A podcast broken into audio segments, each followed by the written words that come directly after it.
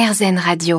Un petit bout d'Australie en plein cœur du pays Qatar. Il y a 20 ans, Carole Masson, biologiste de formation, décide de réaliser son rêve, créer un parc à son image qui rassemble ses deux passions, à savoir les animaux et l'Australie.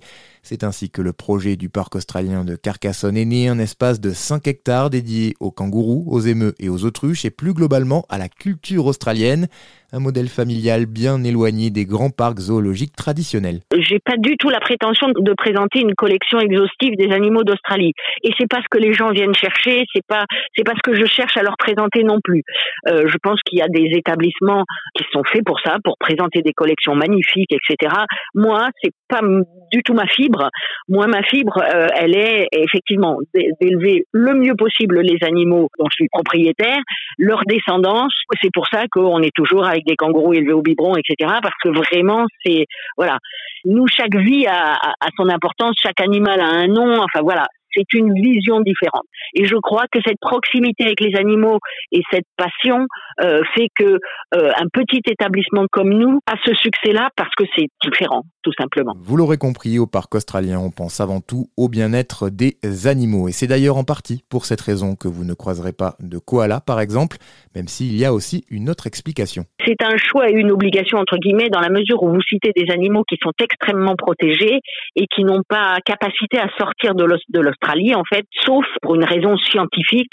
Euh, ce pourquoi il y en a extrêmement peu, hein, puisqu'il n'y a qu'un parc en France qui en possède, et c'est le parc de Beauval, euh, mais sous expérimentation euh, scientifique. En plus, bon, moi, je suis pas très enclin à déplacer des animaux qui, justement, ne, ont des difficultés, j'allais dire, en captivité. C'est-à-dire que le koala, sous nos latitudes, euh, nécessite d'être dans un environnement qui est chauffé, donc artificiel, nécessite l'importation d'eucalyptus puisque ça ne mange pas n'importe quoi et n'importe quels eucalyptus. Donc voilà, euh, on est un petit peu là dans le, moi je trouve dans la limite de ce qu'il faut faire euh, en termes de captivité. C'est toujours une frustration hein, parce que les gens, voilà, c'est euh, aussi emblématique que le kangourou, le koala, mais je crois qu'il y a des animaux qu'il faut laisser dans leur environnement naturel.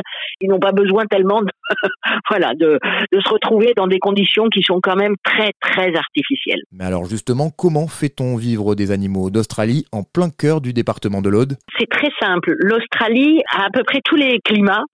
Euh, on se fait de, de l'Australie euh, une idée très précise et très vraie pour certains endroits, mais très fausse pour d'autres endroits. Donc en fait, on a des animaux qui se sont déjà adaptés depuis des générations, puisque nous n'avons importé aucun animal d'Australie.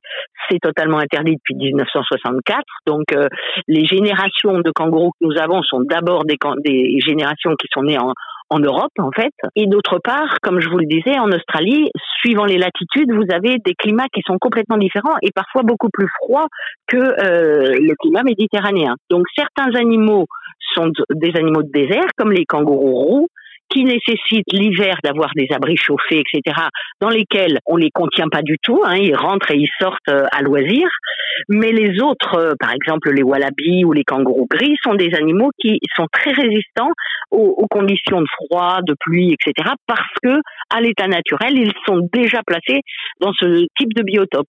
Donc finalement, euh, à part certains animaux particuliers, en l'occurrence les kangourous roux, sinon les autres vivent sous des climats qui sont tout à fait comparables, voire euh, plus extrêmes que, le climat méditerranéen. Chaque année, ce sont 40 000 visiteurs qui passent par le parc australien de Carcassonne et ce sera peut-être bientôt votre tour. Pour cela, rendez-vous sur le parcaustralien.fr, vous y trouverez toutes les informations nécessaires pour bien préparer votre visite.